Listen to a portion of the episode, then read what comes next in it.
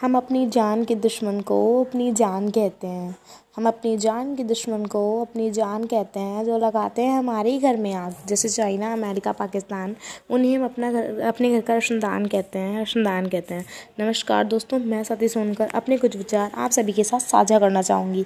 आज़ादी। आज़ादी का असली मतलब वही समझ सकता है, जिसने कभी गुलामी की हो। हम सौभाग्यशाली हैं कि हमने स्वतंत्र भारत में जन्म लिया। उन्नीस सौ बासठ पैंसठ की औरतें जब घर की वाही हालात ये हो जाया करते थे कि प्यार भी भरपूर गया, मांग का सिंदूर गया नन्हे नौनी हालों की लंगोटियाँ चली गईं। छोटी छोटी बेटियों की चोटियाँ चली गईं। ऐसा विस्फोट हुआ जिसम का पता ही नहीं और पूरे ही जिसम की बोटियाँ चली गईं। आपके लिए तो एक आदमी मरा है साहब, किंतु मेरे घर की तो रोटियाँ ही चली गई।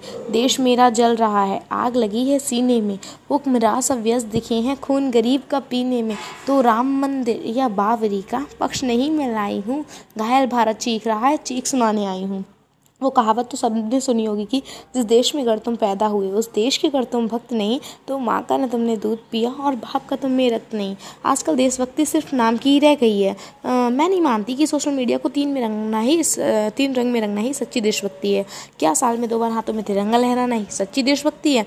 यह बताइए, यदि एक गरीब बच्चा फुटपाथ पर तपती धूप में तिरंगा बेचता है तो क्या आप इसे उसकी देशभक्ति कहेंगे? नहीं।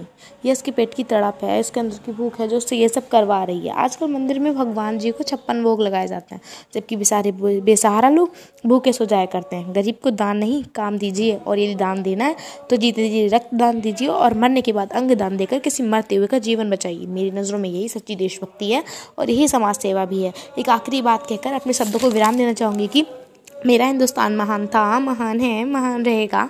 मेरा हिंदुस्तान महान था, महान है, महान रहेगा। होगा हौसला सबके दिलों में बुलंद तो एक दिन पाकिस्तान भी जय हिंद कहेगा। अरे, पाकिस्तान ही क्यों? सारा जहान जय हिंद कहेगा, सारा जहान जय हिंद कहेगा। जय हिंद।